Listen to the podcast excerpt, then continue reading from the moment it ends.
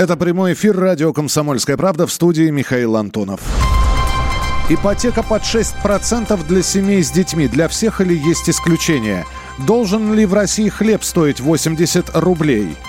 В музей с винишком Минкультура предложила вернуть алкоголь во все учреждения культуры. Что произошло на перевале Дятлова? Главные версии в нашем эфире. Об этом и не только в ближайшем часе. Итак, Кабинет министров расширил ипотеку под 6% для семей с детьми на весь срок кредита. С нами на прямой связи экономический обозреватель «Комсомольской правды» Евгений Беляков. Женя, приветствую. Да, добрый день. Исключение не делается ни для кого. То есть, действительно, если в семье есть ребенок, несколько детей, у них э, ипотека под 6%. Нет, почему? Делается, а, как и было сказано в послании Федеральному собранию, только для многодетных детей. А, потому что если семей. делать... Э, да, для многодетных семей. А если делать ипотеку, например, для всех семей, ну, то есть у нас в каждой семье есть дети, да, получится, надо, надо будет каждую ипотеку делать под 6%.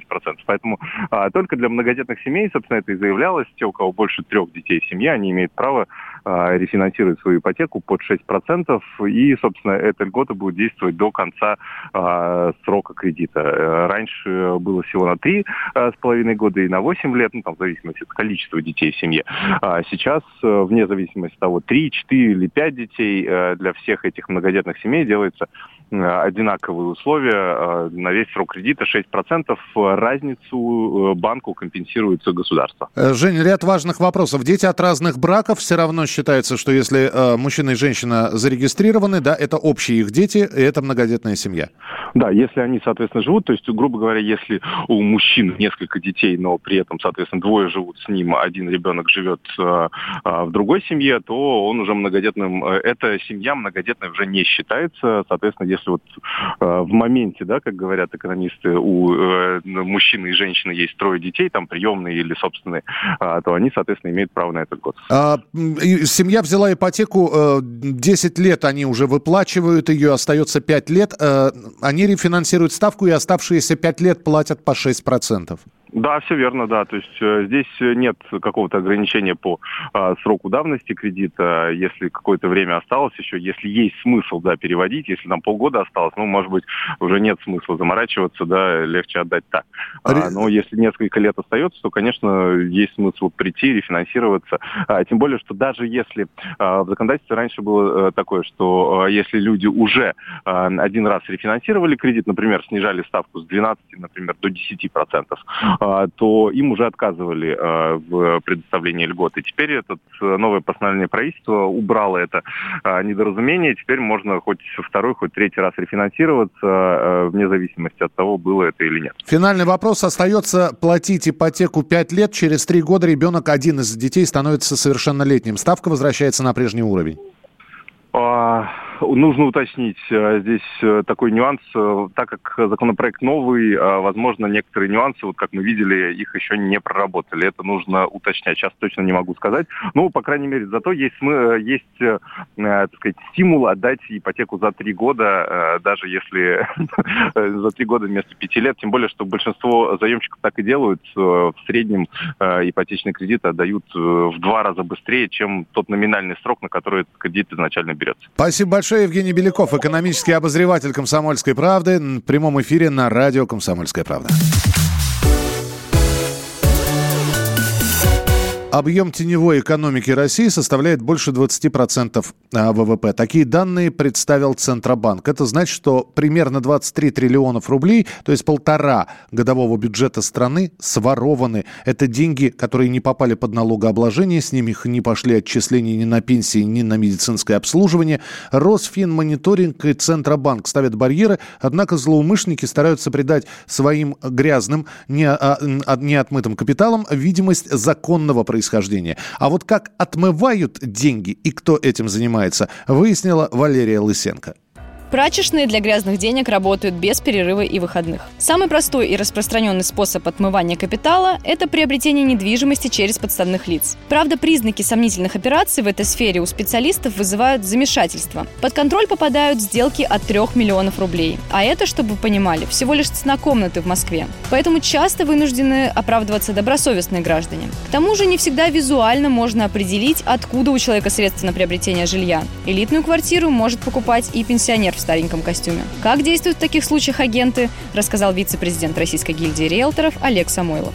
Отношении риэлторского бизнеса давно действуют соответствующие нормы, обязывающие при возникновении у риэлторов сомнения в источнике средств заполнять соответствующие уведомления в Росфинмониторинг, но добросовестные участники рынка эту функцию выполняют. Сегодня по одежке не всегда удается убедительно встретить. Почему это не дело риэлторов? Дело риэлторов в случае, если подобная нестыковка визуально, по крайней мере, видна, заполнить соответствующее уведомление в Росфинмониторинг и помочь человеку решить свою жилищную задачу, ради чего, собственно говоря, риэлтор на этом рынке присутствует.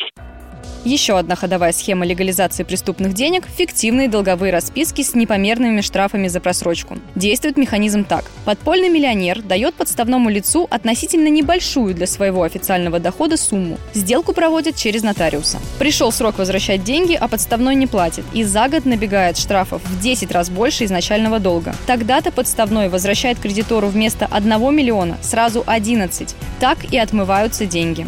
Офшоры, недвижимость и долговые расписки – это лишь верхушка айсберга. Существует еще масса способов вывода денег, подчеркивает экономический обозреватель «Комсомольской правды» Владимир Перекрест. Можно отмывать деньги через платежные терминалы. Законным образом в него вводится высокая комиссия. После того, как сумма отмыта, терминал можно уже убрать. Хороший способ отмыть деньги через рестораны, а также магазины и места на рынке. Главная их задача – показать прибыль, которой на самом деле может быть и нет. Через какое-то время уже злоумышленник получает нужную сумму и закрывает этот ресторан или магазин. В последнее время вот появилась такая идея, как биткоин. Кто-то, может быть, и пользовался. Это действительно совершенно безопасный способ отмыва, но настолько нестабилен курс криптовалюты, что, в общем-то, можно и потерять.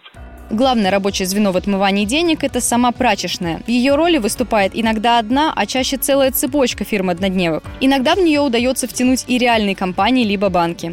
И, конечно, сам учредитель остается за кадром. Номинальным директором выступают подставные лица. Чаще всего социально незащищенные граждане, рассказывает эксперт по финансовому мониторингу Илья Мунерман.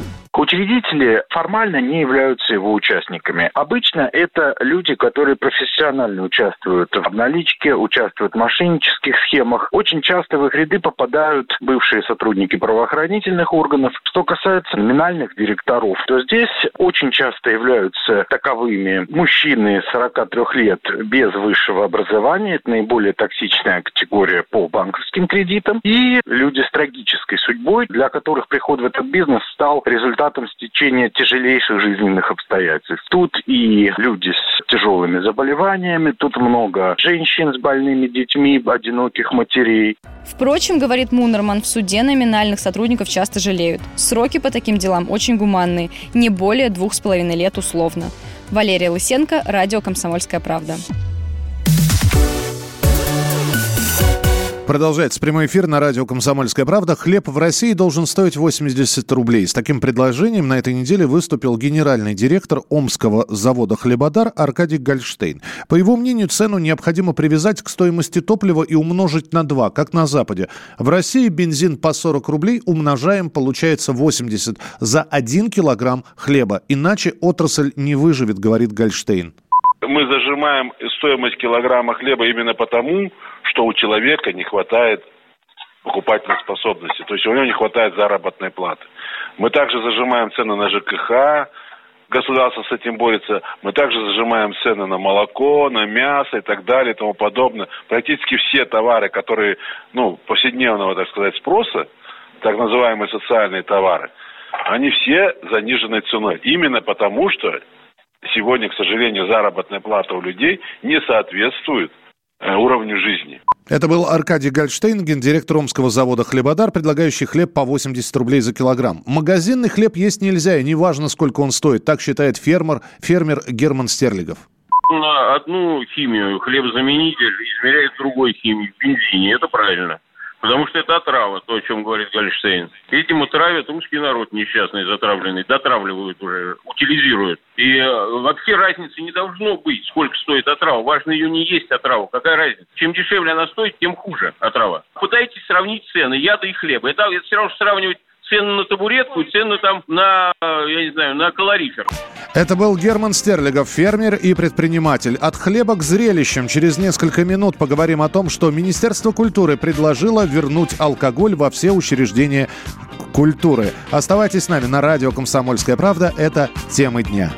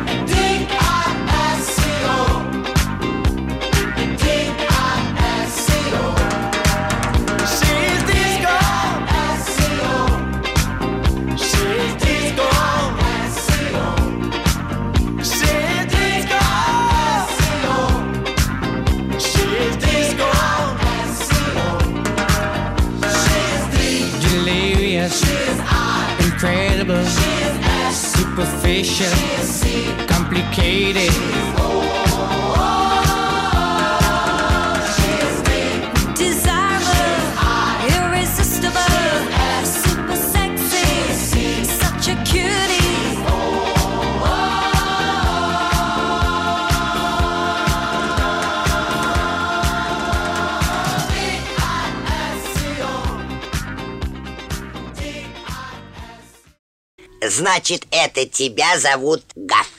Меня. Не годится котенку иметь такое имя. А какое имя годится иметь котенку? Как назвать, чем кормить и с кем оставить во время отпуска – День открытых зверей на радио «Комсомольская правда». Каждую субботу 17.05 по Москве в эфире «Вот такая зверушка». Самая живая программа про братьев наших меньших. Советы ветеринара Ильи Середы. Не пропустите.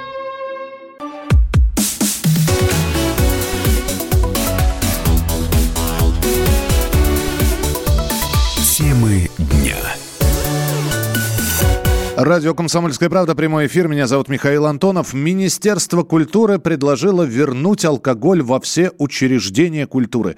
По мнению ведомства, ограничение на продажу алкоголя в учреждениях культуры ущемляет права граждан. И вот представьте себе, смотришь Ван Гога в руках абсент, и картина уже в совершенно другом виде предстает. Или в филармонии в руках бокал с вином, и уже неважно, Дворжик это исполняется или Рахманинов. Что думают об этом люди из искусства узнаем у художника, искусствоведа Сергея Заграевского. Давайте мы не будем поощрять те виды искусства, которые можно смотреть только под градус. Давайте все-таки понимать, что искусство – это храм. Все-таки алкоголь и культура тем менее и менее становятся совместимы. Мне, конечно, сейчас будут вспоминать знаменитые картины Рубенса с пьяным Селеном и прочими там пирующими людьми, будут вспоминать спившихся художников, спившихся поэтов, повесившегося Есенина. Это все, конечно, да, это все было в нашей истории. Но культура, она все-таки должна идти впереди общественного прогресса. И ясно, что тенденция сейчас к отказу от алкоголя повсеместна. Министерство культуры должно эту тенденцию, конечно, возглавлять. Это был Сергей Заграевский, искусствовед и художник, о предложении Минкульта вернуть алкоголь во все учреждения культуры. А я напомню, что чуть менее года назад, в мае 2018 посетитель Третьяковской галереи нанес несколько ударов металлической стойкой ограждения по картине Ильи Репина «Иван Грозный» и сын его Иван 16 ноября 1581 года, которую мы в простонародье называем «Иван Грозный убивает своего сына». Так вот, злоумышленник порвал холст в трех трех местах. Впоследствии он объяснил свой поступок влиянием алкоголя. Переходим к спортивной тематике. Э, сегодня продолжение игр чемпионата России по футболу. Прямо сейчас играют Анжи и Динамо. Идет второй тайм и счет 1-0 в пользу Анжи. Менее чем через полтора часа начнется еще одна встреча. Будут встречаться Краснодар и Крылья Советов. Но главный матч сегодняшнего дня – это московское дерби ЦСКА «Спартак». Кстати, на общедоступных бесплатных каналах эта игра показываться не будет. Предположение Мнение по сегодняшней встрече, прогнозы. Давайте услышим от нашего спортивного обозревателя Андрея Вдовина все очень похоже на ничью. Все очень похоже на то, что обе команды подходят к этому дерби примерно в одинаковом состоянии. Да? Может быть небольшое преимущество у ЦСКА за счет того, что у них более спокойная атмосфера внутри команды, более спокойные взаимоотношения с болельщиками. Но у «Спартака» тоже есть свои козыри. У них очень мощная связка в атаке Луис Адриана и Зелуиш. И у них, в принципе, неплохая оборона, у них э, преимущество своего поля и тоже неплохие шансы. Сегодняшняя игра – это тот случай, когда опытный «Спартак» может одолеть молодое ЦСКА. Так считает Евгений Ловчев, бывший защитник «Спартака» и сборной СССР. ЦСКА довольно-таки молодая команда, недавно собранные. Они молодые, азартные. Спартак поопытней. Спартак, будем так говорить, тут посильнее атака, что очень важно, потому что Спартак никогда в обороне особо не отличался. Но пока тренер не так давно работает с командой не выстроена игра. Но мне думается, что Спартак все-таки меняет игру и стал меньше играть поперек поля, а в продольную. Очень много отрывов, э, чужие ворота и голы забивают. Мне кажется, что просто у Спартака нападение получше. И еще игра на своем поле. Поэтому думаю, что Спартак должен выиграть. Ну и неудивительно, что бывший игрок Спартака отдает предпочтение в сегодняшней встрече все-таки команде, за которую он когда-то выступал. А вот э, больше шансов у ЦСКА, так считает советский и российский футболист Максим Боков. Я бы предпочтение, конечно же, отдал бы ЦСКА, ну, во-первых, потому что я э, работаю, но и не только. Я думаю, что все-таки ЦСКА сейчас более такой зрелищный футбол играет, но, опять же, надо отдать должное сопернику, да, что, в принципе, тоже сейчас на подъеме Спартак и тоже интересный футбол показывает. Я думаю, что сегодня ЦСКА выиграет с минимальным счетом либо 1-0, либо 2-1. Услышали людей, которые так или иначе относятся к сегодняшним клубам, которые будут противостоять друг против друга. А, футбольный агент Владимир Абрамов считает, что во встрече в московском дерби ЦСКА «Спартак» шансы равны две команды практически приблизительно равные по классу. Все зависит от, от вдохновения футболистов, от решительности, от каких-то иной раз даже непонятно логичных э, форм взаимоотношений. Поэтому каждая команда может легко победить. Что ЦСКА, что у «Спартак». Ну и я сейчас смотрю на коэффициенты букмекеров. На победу э, «Спартака» коэффициент около 2,75, на победу ЦСКА около 2,97. И то, что будет ничья, букмекеры считают, что все-таки э, чья-то будет победа либо ЦСКА, либо Спартака, потому что на ничью они дают э, коэффициент ставки 3. Ребенок, которому не читают на ночь, к пяти годам теряет до полутора миллионов слов. Ученые подсчитали эффект от чтения и выяснили, что этот эффект может быть решающим фактором в развитии детей дошкольного возраста. Тему продолжит мой коллега Юрий Кораблев. Примерно четвертая часть родителей никогда не читает своим маленьким детям книги «На сон грядущий». Еще четверть мам и пап делают это очень редко один или два раза в неделю. Это данные американского национального исследования. Оно настолько поразило Джессику Логан, специалиста по когнитивному развитию детей, что она решила выяснить, как это влияет на способности малышей. И она провела эксперимент. Была проделана большая работа, говорит редактор отдела науки и образования Ярослав Карабатов. Дети, которым читали один-два раза в неделю, имели в багаже где-то 63 570 слов. А дети, которым неугомонные родители читали по 5 книжек в день, они в итоге знакомились с полутора миллионом слов где-то к пяти годам. И вот, по мнению ученых, именно этот разрыв, вот более чем в миллион слов, он имеет ключевое значение для объяснения вот той разницы, которая обнаруживается между детьми, которые выросли в богатой языковой среде, и ребятами из неблагополучных и не читающих семей. Детьми. Повседневное общение с ребенком не способно компенсировать недостаток чтения. Так, например, если вы читаете ребенку книжку о приключениях пингвинов в Антарктиде, таким образом в оборот включаются понятия и слова, которых не встретишь в обычной жизни, поясняет нашей радиостанции детский психолог, писатель Екатерина Мурашова. Любой литературный язык, э, русский или иной, он богаче, чем язык большинства родителей. Дети просто слышат более богатый язык. Все мы знаем, сколько слов там в словарях и так далее, но ведь никто из нас не использует столько. Родители после прочтения часто обсуждают с детьми книги и отвечают на вопросы, возникающие в связи с прочитанным. Такие беседы за пределами самого текста позволяют значительно расширить активный словарный запас малышей. Еще один вывод по результатам исследования. Если с ребенком с детства говорить на двух языках, то когда он вырастет, будет знать два языка, говорят эксперты. Лингвист-полиглот Михаил Шестов рассказал радио «Комсомольская правда» о своей методике обучения детей иностранным языкам. Наилучшим способом э, сделать из ребенка полиглота, показывать ему одни и те же мультфильмы на разных языках. Самые распространенные, самые хорошие мультфильмы на буквально там 20, 30, 50 языках. Но такое количество, конечно, ребенку не требуется. Но, например, ему обязательно нужно, на всякий случай, а вдруг пригодится, с моей точки зрения, дать э, послушать и посмотреть что-либо на китайском, на французском, то есть на основных, вот, на основных мировых языках. Это автоматически э, потом даст возможность освоить этот язык, прилагая гораздо меньше усилий, чем э, если человеку не показывали, ничего не демонстрировали. Дети, которым читают в детстве книги, демонстрируют успехи в развитии. Они лучше подготовлены к тому, чтобы освоить знакомые слова в напечатанном виде. Ну и, как следствие, лучше учатся в школе. Юрий Кораблев, Радио «Комсомольская правда».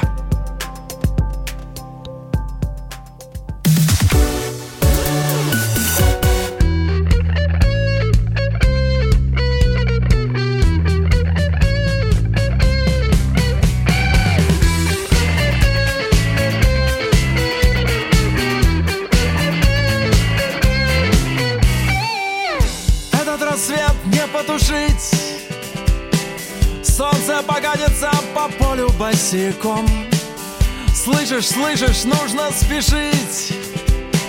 Когда они хватятся, мы будем уже далеко.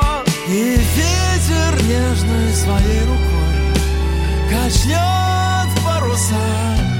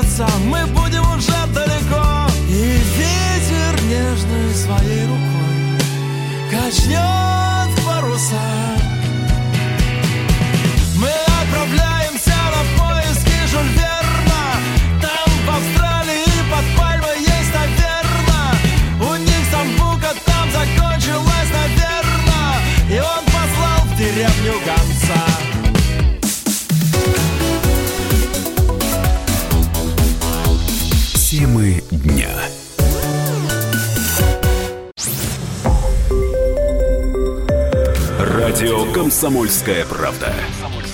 Более сотни городов вещания и многомиллионная аудитория. Нижний Новгород 92 и 8 FM. эм. Саратов 96 FM. Воронеж 97 и 7 FM. Москва 97 и 2 FM. Слушаем всей страной.